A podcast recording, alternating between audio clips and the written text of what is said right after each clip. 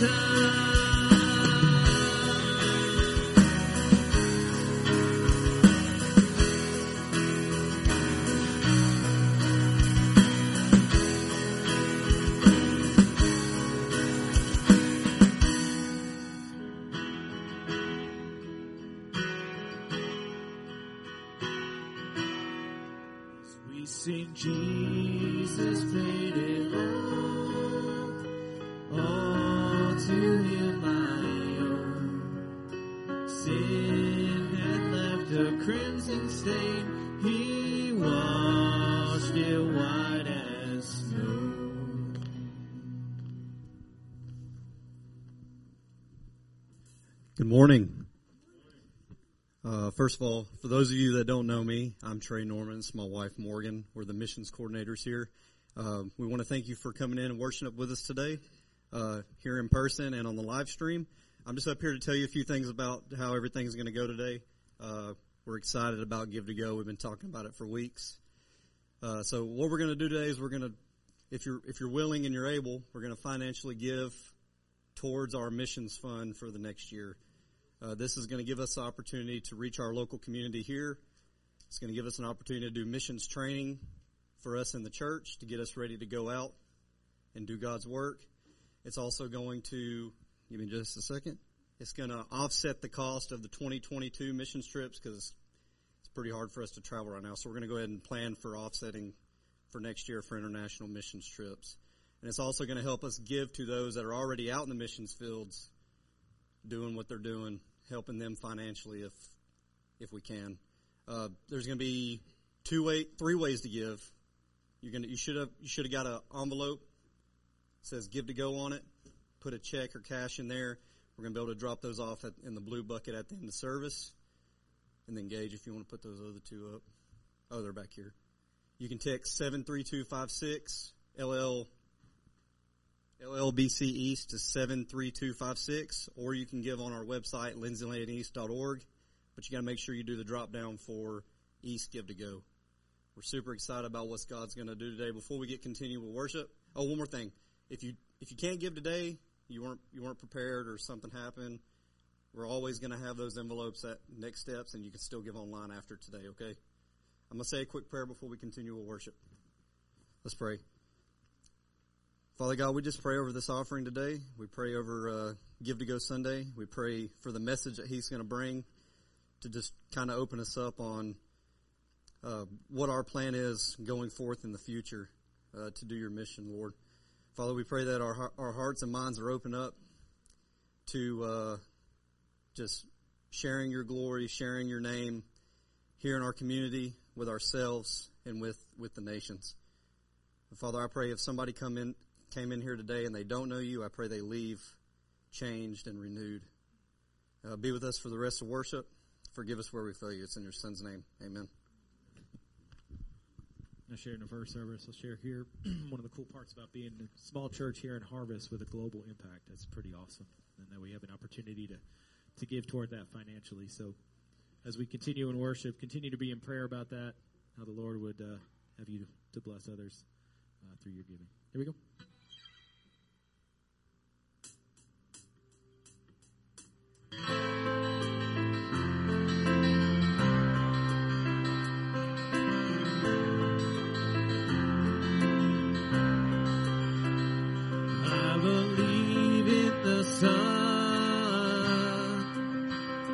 I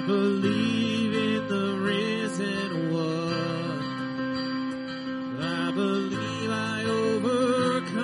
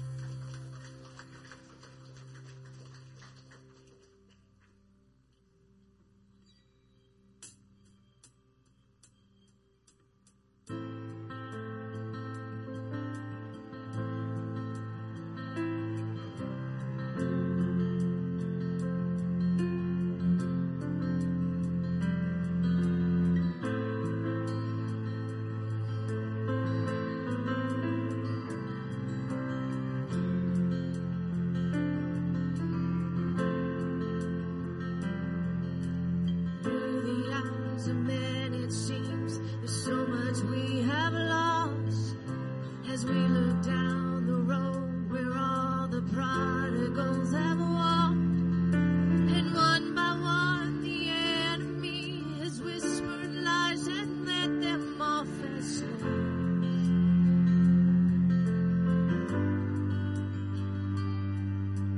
But we know that you are God, yours is the victory, and we know there is more to come that we may not yet see. With the faith you've given us, we step into the valley unafraid. Yeah. And we call out to dry bones, come alive, come alive. We call out to dead heights, come alive, come alive. Come out of the ashes, let us see an army.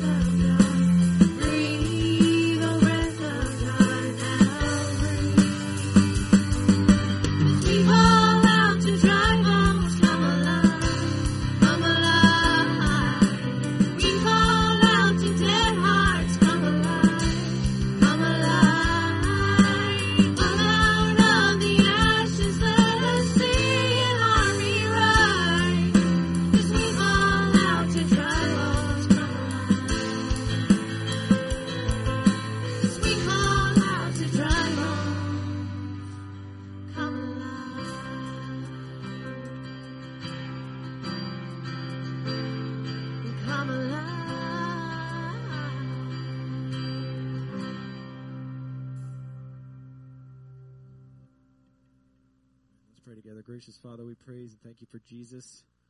We worship his name. And we just thank you so much for this opportunity we have to be a part of your work here in this place. And whether it be through global missions or local or regional, God, you have a plan.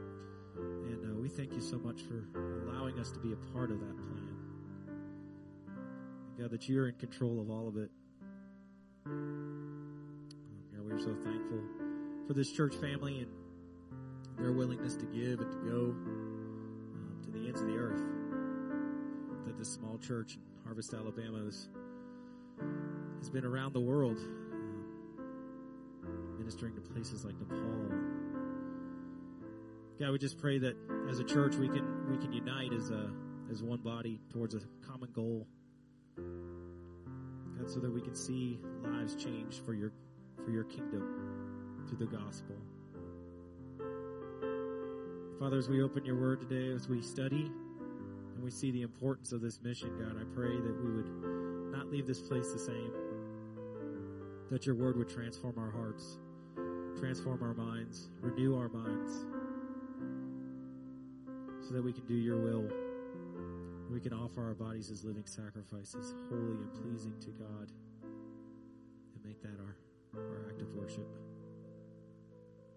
Father, we pray over Heath as he brings this message, God. I know this is a message that is close to his heart, that this man's heart for missions, both local and global, is very special. And I just pray that you would speak through him today. Give him your words to speak today to your people. And God, we love you and we praise you for Jesus in his name. Amen. Amen, amen. You guys have a seat. Thank you for being here this morning. It's so good to see you on this Give to Go Sunday. We do pray that you've prayerfully considered what you could give today to help us accomplish this together this year. But hey, if it's your first time worshiping with us, you get a pass today. Just throw that envelope away. We're not asking you to do anything today. In fact, the opposite. We actually have a gift we want to give you today as a gift. At Next Steps, if you'll take the card from the back of the seat in front of you, put some information on there. Drop it by Next Steps. We've actually got a Lindsay Lane East T-shirt that we'd love to give you. Today, Miss Vicky's sporting one of those right here. And so we would love to give you that, but also just some information about our church. But we're thankful that you are here worshiping with us. I love playing games with my kids. Last night we played this game called Quarkle, which is kind of like, what is it? Like, help me. Scrabble, but with shapes. Anyway, it's worth checking out. We found it at a yard sale for 50 cents. But also, Daniel's discovered this new game. It's not new. I played it when I was a kid, too, but where you have a ton of dots in rows and columns on a sheet of paper, and then you take turns drawing lines connecting two of the dots. The goal is to fill in little squares, right? Playing with a 5-year-old's a lot of fun because he stinks at it. But anyway, and I smoke him. But we don't show a lot of grace in our family when it comes to games. But we played it. But the deal is Daniel would start off here and he would connect a line, and then he would jump up here in this corner and he would connect a line, and then he would jump down here and connect a line, or he would connect three lines and then just like, what am I left to do? I fill in the fourth one and I get the point, and he doesn't get jack, right? Like I don't know why he didn't understand that at 5 years old, right? I'm just kidding. But we did. We played that game the other day, and we had a lot of fun with it. But we were playing two different ways. We were playing the game. We were both playing the same game. We were playing it two different ways. I was playing with strategy. Daniel was just playing. And my fear is that we as churches have taken the call of missions to be a game that we just play. And we don't do it with strategy. And for me, now as your pastor, I can say that this is probably how I've existed as a minister of the gospel in churches for the last, how many ever years I've been in ministry, 11 years now. But like I want that to change. I think the key difference for us moving forward has got to be strategy in our missions. Oftentimes we do missions more like Daniel plays this game. We go to a place for a couple of years. We have some fun. There's some good sightseeing around there. And then we go out west for a year or two until we get bored with that. And then we go overseas because that's what real Christians do, right? And then we do that for a little while, and then we come back home. We go to 10 different places over 10 years, and we look back over 10 years of missions work. What do we have to show for it except stamps and collector spoons that we got along the way? Spoons? Anybody collect spoons? Anybody know what I'm talking about when I say collecting spoons? Thank you, Beth Ann. I needed somebody in the first service. There's nobody in the first service. They all just looked at me like I was goofy. Anyway, or the pennies that you can crush in the machine and it puts a little thing on there. Anyway, thank you, Jeff, in the back. All right, but I think that's how we do it, right? We just want to. It's more about us than it is about the mission. And I want us to have clarity and direction and purpose behind what we do. Today I want to look at a passage I believe that sums up everything we're about as Christians and as the church. And so I want to show you, today we're going to look at two mission distinctives for us going forward. And honestly, if you'll just catch those two, the rest of it where I'm okay with you sleeping through. If it's sleepy and you want to sleep, sleep through the rest of it. Catch the first two, though, because those are going to be, these are very important things for us to understand. So turn with me to Matthew chapter 28.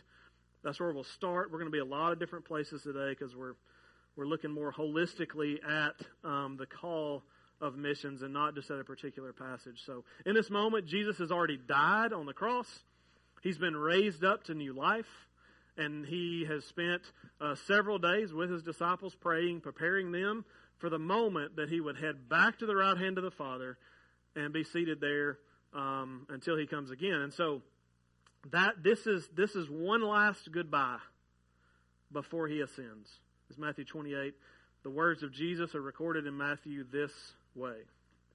And Jesus came near and said to them, "All authority has been given to me in heaven and on earth. Go therefore, and make disciples of all nations, baptizing them in the name of the Father, of the Son, of the Holy Spirit, teaching them to observe everything I have commanded you. And remember, I am with you always to the end of the age." Father, we thank you for your word. We thank you for this great commission.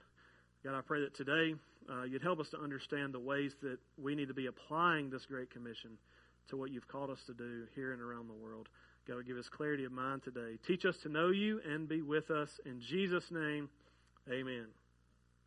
So again, before we get to the mission strategy, the three-part stool of our mission strategy that we're going to look at, I want to share these mission distinctives, okay? This is the first one. So if you're a note taker, please jot these down. Missions is part of discipleship. That's the first one. There's a major, major misconception that missions is for super Christians. Right? That's why whenever we plan a mission trip, what's in your mind? Somebody needs to go on that, but it ain't me. Because you always think, there's somebody more mature than me, there's somebody more prepared, there's somebody that can do this, or there's somebody else. We should be doing those things, but it shouldn't be me. But what I want, yes, the Great Commission was given to what we could consider super Christians, the apostles who walked with Jesus and saw him resurrected and had a conversation with him, right? Like that's true. But throughout the book of Acts, which is the rest of the story after Jesus, what we see, most of it centered around are not super Christians. What we see is the Great Commission being carried out by normal Christians. Paul was you could consider Paul a super Christian if you want, like somebody who really experienced Christ on the road to Damascus. But Paul was sent out of a church called Antioch, which became the church planting hub of the known world. And they sent Paul out to go plant churches. But guess what Paul found on the way? Like, he's going into these places where, man, we're going to go, we're going to share the gospel, we're going to plant a church here. But guess what he found? A church. He found people already gathering together to worship. How? Because a bunch of non-super Christians had carried the gospel, shared it with their friends and neighbors, and started meeting together and worshiping. And it probably came about from Acts 2, where the Pentecost, where after that, 3,000 people are baptized, and, saved and baptized. And some of those people went home. We know that, more than likely. Some people had to go home for whatever reason, and they carried the gospel with them. A little bit later, there's a lot of persecution that begins to happen in Jerusalem, and the church has to spread out from there. And so whatever reason they were spread out from Jerusalem, we know that the church spread not only on the backs of the apostles, but on the backs of normal people, just like you and me. These normal people telling others what God had done. It's a wild idea, isn't it? If we're going to do something great here at East, we've got to have the mentality that missions is for all of us. Now, I'm not saying a 2-week-long, hardcore climbing mountains to reach people. You know what I mean? Like, that may not be for some of you. I get that. But we will have missions this year, just like we've had this year, for everyone. And we've got to have the distinctive that every single person who calls East home will engage in missions this year with the church. It may be something that we're doing at our local school. It could be serving at the House of Harvest, or it could be going overseas and doing something wild and crazy for the glory of God. Either way, we've got to have this mentality that this is on all of us. It's not just on some of us. And here's why. Missions is not the outcome of your discipleship. I think that's what a lot of people view it as. When I get mature, Then I'll share my faith. Then I'll go on a mission trip. If you're waiting for that, it's never going to happen. Because missions, as we just said, is part of your discipleship. And what that means is that you'll never reach maturity if you don't go on mission. You see, missions is not part of our discipleship. It is integral to it. Don't wait to get mature. You'll get mature as you go on mission. So we want many of you who have never gone on mission to go this year, to do something that we're doing, to engage with us. This past year, 488 people, not individuals, but over all of our trips, when we added up all the numbers, 488 people engaging other people with the gospel, serving our community or whatever we ask them to do, being on mission this year. So we do a church year thing, if you're not familiar with that. We don't do January to December, so our numbers that we present are like September to the next August. And I know that's weird. It was based on when we actually used to start school in September, which some of y'all like remember that. It's not been in my lifetime. We keep bagging it up and bagging it up. But there was a day, that's where church year came from. But anyway, so 488 people from last September through this August were engaging in mission efforts in our community and wherever else we went. And so it was great, but I want to see 488. It needs to be a lot higher than that. And so we're going to be working on that. We believe that God wants us to do so much more this year. So missions is part of discipleship, not the outcome of it. Also, distinctive number two, missions is joining God at work. And this is going to be the key. This is what's going to fuel our strategy, okay? We don't believe that Trey and Morgan, you met Trey earlier. He came on stage. Great job, Trey. Give it up for Trey. Trey was so nervous, y'all. He does not like being up in front of the group. In fact, he doesn't like us all looking at him and clapping right now. But anyway, Trey came up, and he shared some of that with you. Trey and Morgan are our missions coordinators, and they along with us, like, we don't get to just cherry pick what we want to do. Like, get on a, like, search mission partners and just click on one and go, that's where we're going. Like, that's not what we're doing. It's not what we believe we're supposed to do. I believe as your pastor that missions is simply about finding what God is already doing and what God already has proven that he believes we need to do and joining him in it. I read this week, it's a good quote if you're a quote person. The one who is always working, speaking of God, the one who is always working invites us to join him in his work. I love that. I love that. As a church going forward, we want to ask the question, what does God care about? What missions is God on record for blessing? What types of things? That's where we want to start. So that's where our mission strategy comes in. Looking at God's Word, what we see is people taking the Great Commission and applying it to what they feel like God wants them to do. It's not just about making disciples. It is, but we're taking the making disciples piece and we're looking at it. And I believe there are a lot of different ways that we see in the book of Acts in the New Testament. But I believe there are at least three ways that seem to bring God glory in every situation and ways that God seems to bless in special ways. And so these are going to be the three legs of our stool, if you like a visual. All right. So let's look at those. First thing is this.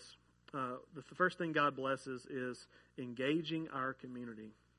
7 years ago, God saw fit to plan a wild-eyed 28, 9, 30, I don't know how old he is. Plan a wild-eyed pastor from a youth pastor who's living in Owens, 25 minutes from his home, in a small but growing community called Harvest, right on the line of Limestone and Madison County. The wild-eyed guy is Andy John, if you've been around longer. That's who I was talking about.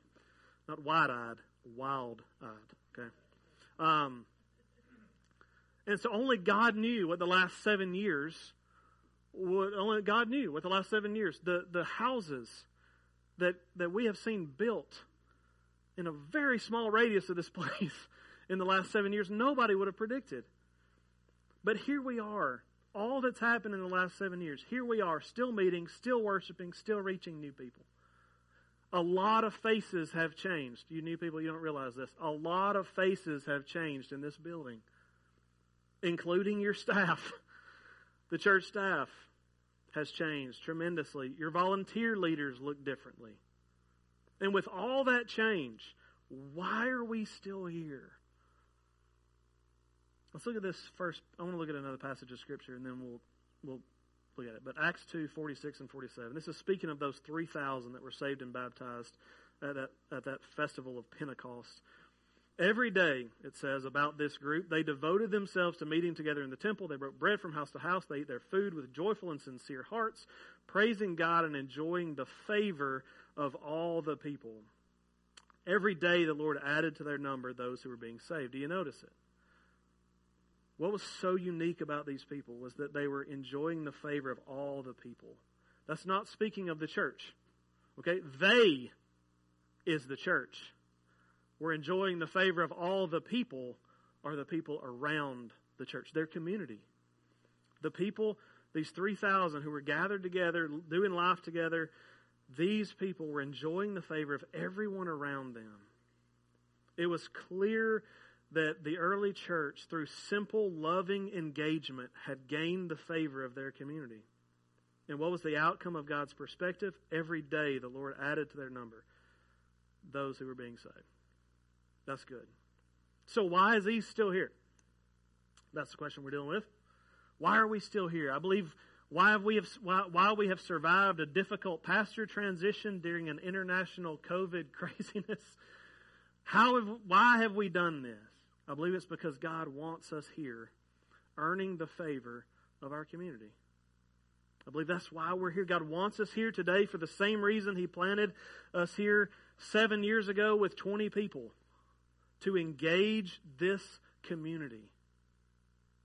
Our community looks very different than it did 7 years ago. We now really sit between several really growing communities.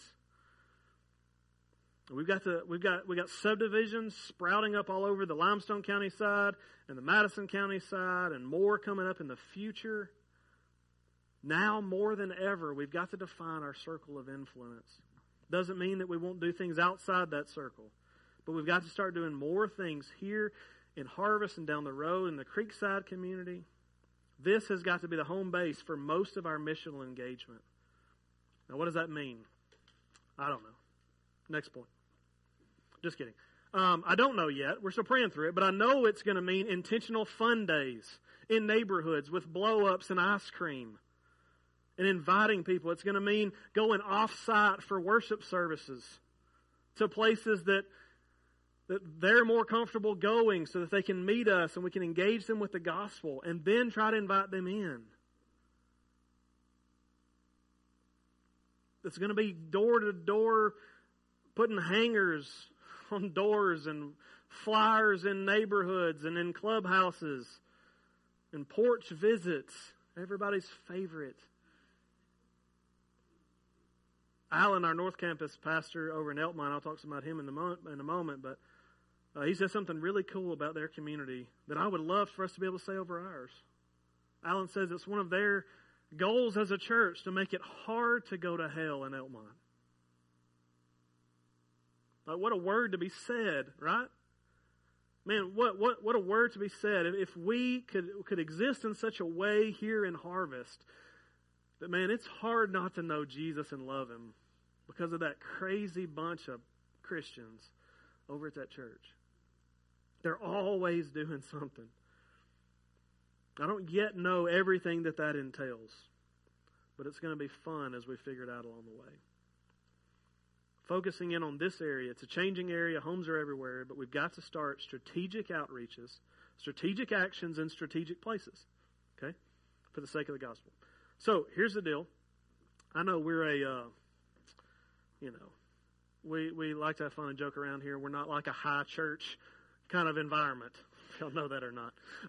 But one of the things that we like to do, that I like to do from time to time, is some responsive reading, responsive things, okay? So, if that's weird for you, then you don't have to say anything. But I believe it's important. So, I'm going to ask three questions today through this message. And if you believe in it, and you agree to it, then you can say we do. If you're new here, don't worry about it. Like if you're a first-time guest, you can just listen to us, okay? But here's the first question. Do you commit to engage our community with us to see the glory of God in us, our neighbors, and the nations. I do. Thank you. It's all, they said it in the first service too, so that was good. All right. I put it in here, and I didn't know if anybody would say it. I hoped you're catching the vision, okay? So that's the first one. Engage our community. Second thing, if you're a note-taker, planting new churches. Paul is well known in the Bible as a church planter. But here, do you know that God never said, Paul, go plant churches? He never did. You know what Paul was doing? Paul was taking the Great Commission and applying it as best he knew how. And for him, that meant planting churches. And what did we see God do? Blessing the fire out of it. This is Acts 14.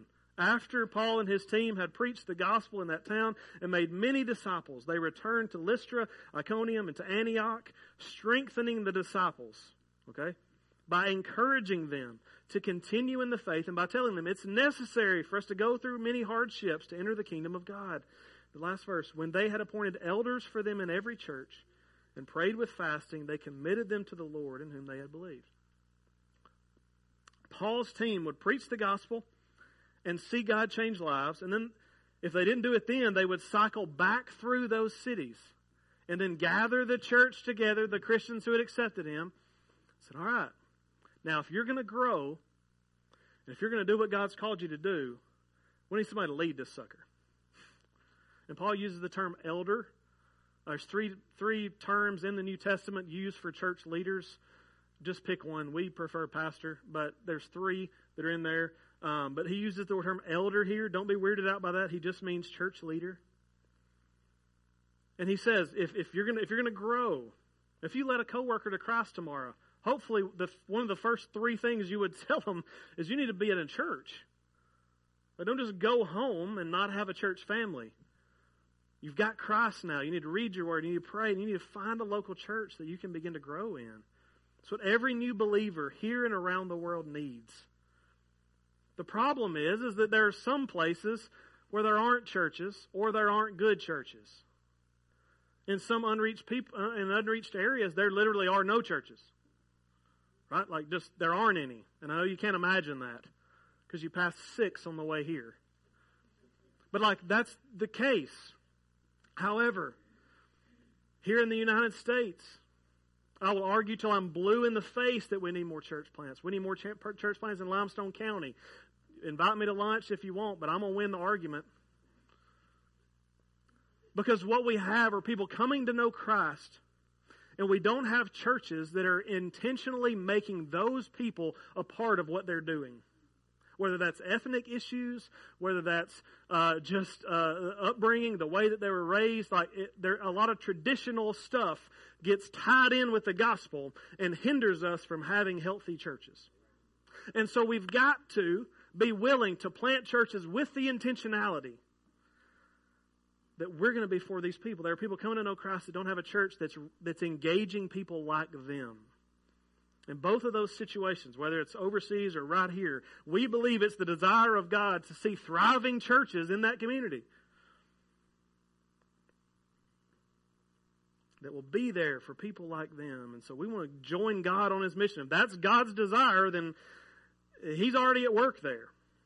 So one of the ways we're praying currently as a church is for a church plant that we can partner with, that we can engage with on an ongoing basis, that's trying to get off the ground. Right now, the Alabama Baptist State Board of Missions, which is like all the Southern Baptist churches in Alabama, have been for years working hard to see new churches planted in strategic locations. And right now, we have 8 guys that just graduated our church planting intense training. I'm talking about if they survived it, it's good because it's hard. And they've just come out of that. These 8 guys are now going to be sent out to strategic locations to plant churches, gospel works. And so we want to pray, God, would one of those 8 be somebody that you would have us partner with? So I want to try to get to know those guys, try to figure out who is it, what locations are they going to, what needs do they have. Our hope is that we'd be able to provide much needed man labor in helping them with big outreach events or something similar where they're going to be short on volunteers. You know how you do a VBS in a neighborhood when you only have 15 people in your church? Hard. It's tough. But what we can do is go partner with them, and we can provide the man labor to be there and put their church shirt on, not a Lindsay Lane East shirt. And we can help them. We can go knock on doors in their neighborhood and help them get established there. It hosts, and also, there's a little bit of a selfishness to it. I hope we can learn more about what church planting looks like so that we can do it in the future from us, that we can send a team out to go plant a church somewhere, wherever God lays it on our heart. East is getting to the age where we're starting to lose our church plant name, right? Like after 7.5 years, we're starting to get to the point where maybe we can call ourselves a church plant. We're becoming more established in our community. But what I don't want is for us to forget how we got here and to lose the fun, community-engaging attitude that a church plant brings. That's what got us here, and the moment we abandon it, God forbid. Anyway, I'm finna get in trouble. But we can't get that way. We can't get to the place where we're expecting people to come to us instead of us going to them. And so my hope is that as we engage and help a church planter, there will be a little help for us to remind us of what it looks like to engage our community as well. Being around church plants, I believe, will help that. And we need to be reminded as well, because it's the vision and the passion of your church staff. Now, I'm not just speaking of us as Lindsay Lane East, but as Lindsay Lane Baptist Church, to see more campuses planted in our area. This is something we've been talking a lot about, meetings after meetings after meetings after meetings. It's like government work, Patrick. We just meet and meet. No, it's good. It is. I'm just kidding. Because we got a lot of details to work out. But I'm excited to be able to share with you just some of the things. Now, don't expect a great detail, but I'm going to share with you. We're sharing this today at all three campuses. I want to share with you some answers to what this is going to look like in the future. If you don't know, we have a North Campus in Elkmont that just celebrated their 2nd birthday, 2 years. And God is doing exactly what we thought he would do there. Me and a buddy of mine started praying 6 to 8 years ago. I can't even remember how long. 6 to 8 years ago, we sat in Elkmont and prayed that God would plant a gospel work in Elkmont. Now, I didn't know I wouldn't get to take part in it, but it was cool. And then, but now to be at Lindsay Lane East and be able to be now partners with Allen and Elkmont, we were praying then that God would have a simple strategy church, a church that's doing simple things well and loving its community. And we knew, me and my buddy that were praying, we knew God's going to blow this thing up. And he has. They're busting at the seams. And for years, this is what we've been praying for, and now it's happening. And so if you don't know this, they were planted as a campus of Lindsay Lane with the help of some church planting entities that provided some funds. The reason they were able to do that is because the intention of North from the very beginning was to get to a sustainable level financially, and that in a few years after that, they would roll off, rebrand, and become no longer a campus of Lindsay Lane, but a church by itself. Still partnering with us in some really cool ways, but being that. And we're excited to say that North has absolutely blown all the standard numbers we read at the beginning out of the water, and they're almost to a point where we can start talking timelines. Now, we're still talking years out, but they are what we are now considering a launch campus. Okay? We didn't have that terminology, but this is a campus that we started with the intention of launching them out as their own church. So that's terminology you're going to hear in the future. It's exciting to see what God had put before our church leadership coming to fruition. Again, it's going to take a few years, but we're going to get there. Now, I know very few of you have been around long enough to know firsthand that this church, this campus, was not planted that way. That was not our intention from the very beginning. We were what we're now calling a local campus, a campus that's going to be planted for the sole purpose of staying connected to the entire organization. So, some of you may have been around long enough to know that. But there was never any intention of us rolling off, rebranding, or becoming on our own church. And here's what I'm going to say. I've never been more confident than I am right now to know that that's exactly what we need to do. And I want to share with you why. Our plan for the foreseeable future will be to remain a local campus of Lindsay Lane. Andy John, who is the teaching pastor at the main campus, is also who we call our lead pastor. Don't be weirded out by that terminology. He's your pastor's pastor. That's what you need to think about, okay? He's the one who is casting vision for me as I cast vision to you, okay? He believes God will multiply Lindsay Lane into more campuses in the coming years in strategic locations in and around Limestone County and the surrounding area. The reason this is so exciting to me is that we are going to be part of that now. The future campuses will not be plants out of our main campus alone. They will be planted strategically through a partnership between the main campus in Athens and us here in Harvest. We will have, I don't know if we'll remain a local campus forever, but Andy John and I have great confidence that because of our culture here at East and the simple strategies that we apply here, East is going to be a great resource as we plant these new churches. Now, what this means is that we will be praying intently for these campuses, for buildings that may secure facilities, right? We're going to be some of the mission offering that we're doing right now. We may wind up contributing some of that in the coming years to some of these new church plants. But the main thing we're going to be praying about as a campus now is intently for God to call up pastors for these plants. See, we can send 30 people to a community right now. But just as Paul did, if there's not an elder among them, it's not going to be good. So we want God to call up pastors from our churches right now, from this campus, the main campus, and even the north campus while they're part of us. We want God to call up pastors from among us so that we don't have to hire from the outside and they don't have to get weirdos like me. Thank you for not saying amen. So, this is what we're going to be doing, but also this is where the rubber meets the road. It also may mean that some of you will go. Right now, our footprint of our church goes out 30 minutes in 4 different directions. Did y'all know that? 4 different directions. We got people coming from all compass points to this church, which is awesome. But if we are planting closer to your home in the future, we may approach you about praying and being a part of one of those. And don't think we're trying to get rid of you. Unless it's the Hermans, then we probably are.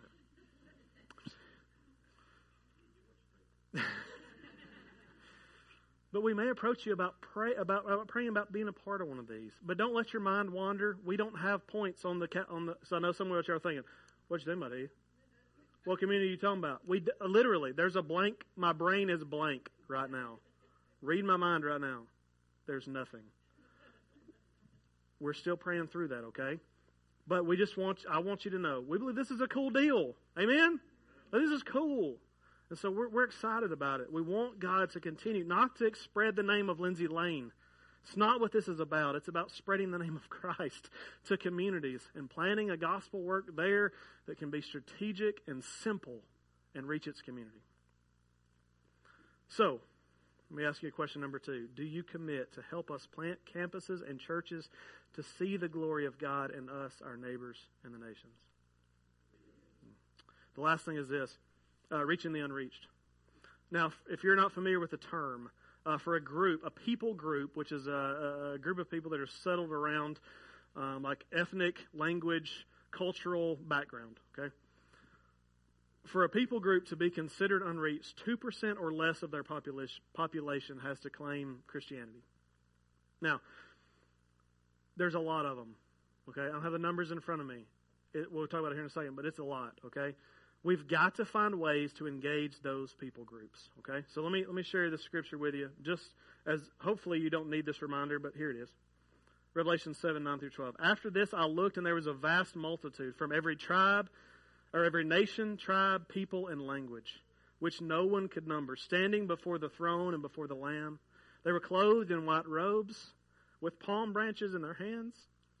And they cried out in a loud voice, "Salvation belongs to our God who is seated on the throne and to the Lamb."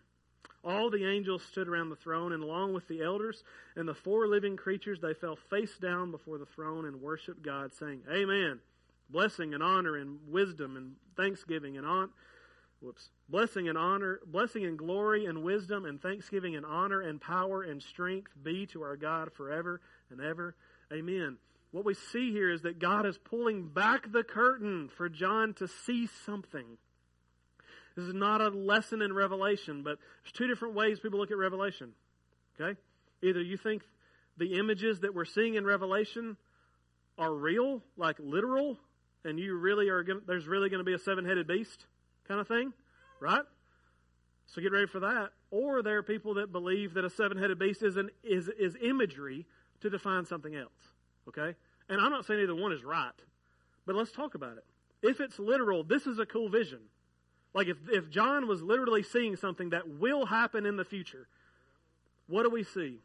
People from every nation, language, tribe, tongue, like they're all gathered at the throne. And so if Revelation is to be read literally, that will happen one day, which means we need to engage them. We need to be there because guess what? Right now, there aren't Christians in every people, nation, tribe, and tongue. Okay, so we got work to do. If Revelation is not meant to be literal, and this is imagery that's teaching us something about God, what is it teaching us? God loves all nations, and we need to reach them anyway. So it don't matter how you view Revelation.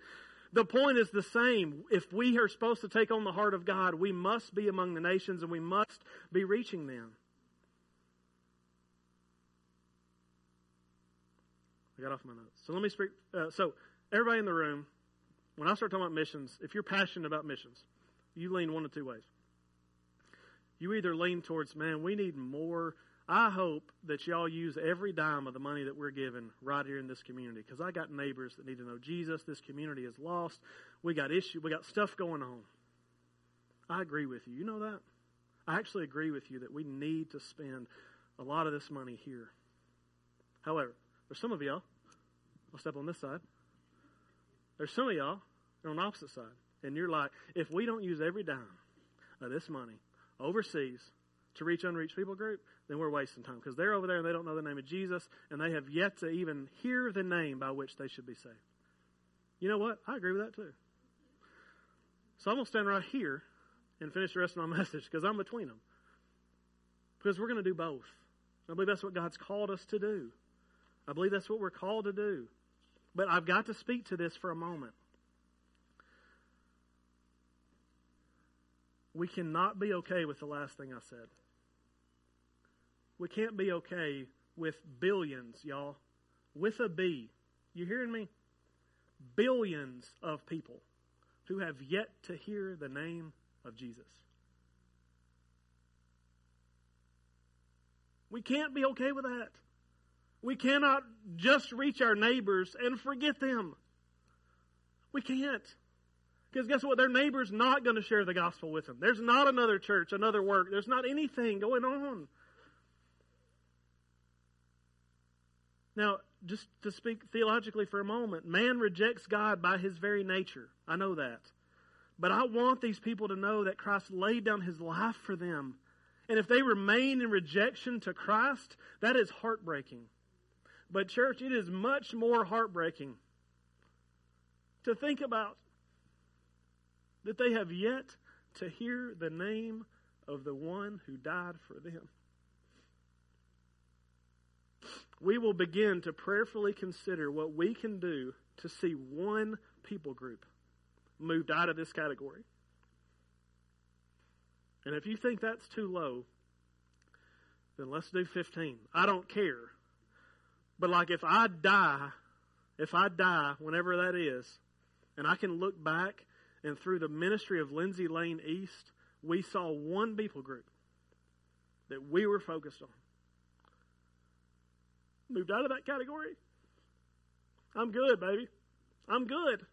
I can die with a smile on my face, knowing that we've done what God has called us to do for the nations.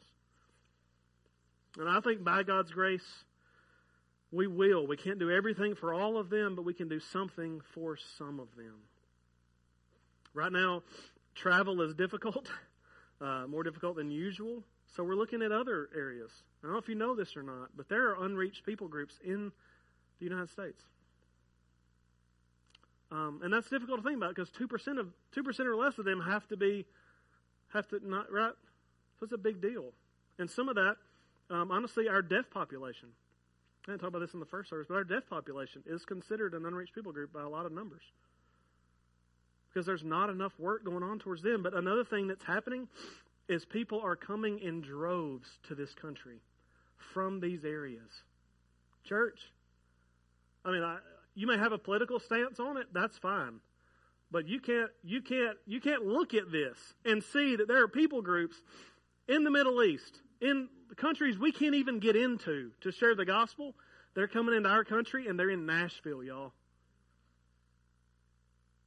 Nashville, right? So, again, I don't know however you view it politically is fine, but we got to, all the politics ends where the gospel begins. And so while they're here, we are going to engage them with the gospel. And we're going to love them. And we're going to do. Here's the deal: there are organizations that are trying to now to do something in the midst of these large populations of unreached Muslims.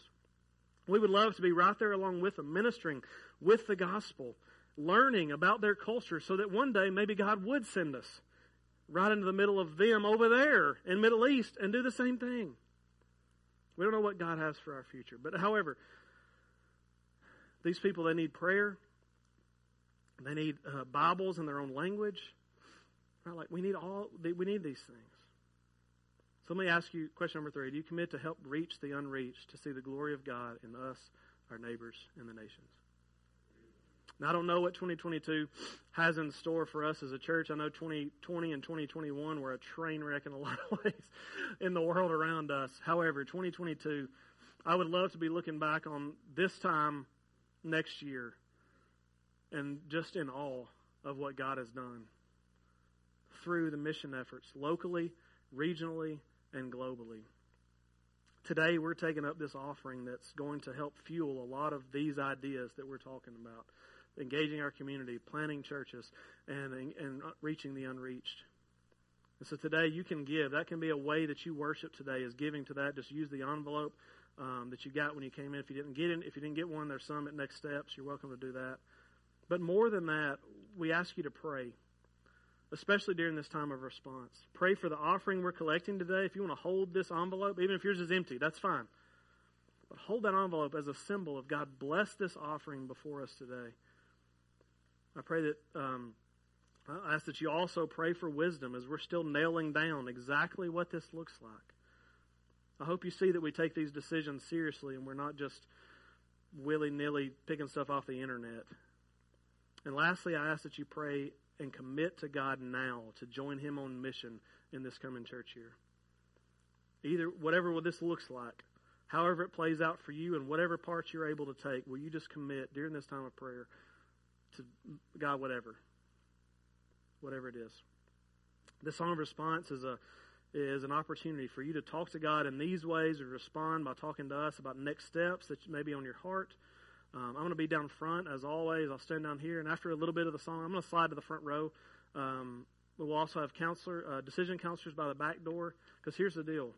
The reason we do all this is not to expand the name of Lindsay Lane, but because Christ died for us. Christ died for us, and today, if you've never trusted in Jesus as your Savior, 27 years ago, my father showed me how I could trust in Jesus, and I'd love to take what he told me and share it with you today. Our decision counselors would love to do the same. If you'd rather go sit down somewhere without a bunch of eyes on you, you can go back to our decision counselors, and they'll lead you to a room and have a conversation with you and help you see this. Whatever decision God's laid on your heart, that's what we want to help you do today. I'm going to say a word of prayer. We're all going to stand, sing, respond, pray. The altar will be open if you want to come and pray for our church too. Father, we thank you so much, God, for your love. God, we're thankful for the opportunity we have to take the gospel to the places that you lay before us. And God, I pray that you'd help us as a church. Give us clarity and wisdom going forward. God, give us vision and direction. We love you, God, and we thank you for this time. Stir in our hearts to the things we need to do. In Jesus' name, amen. Guys, let's stand.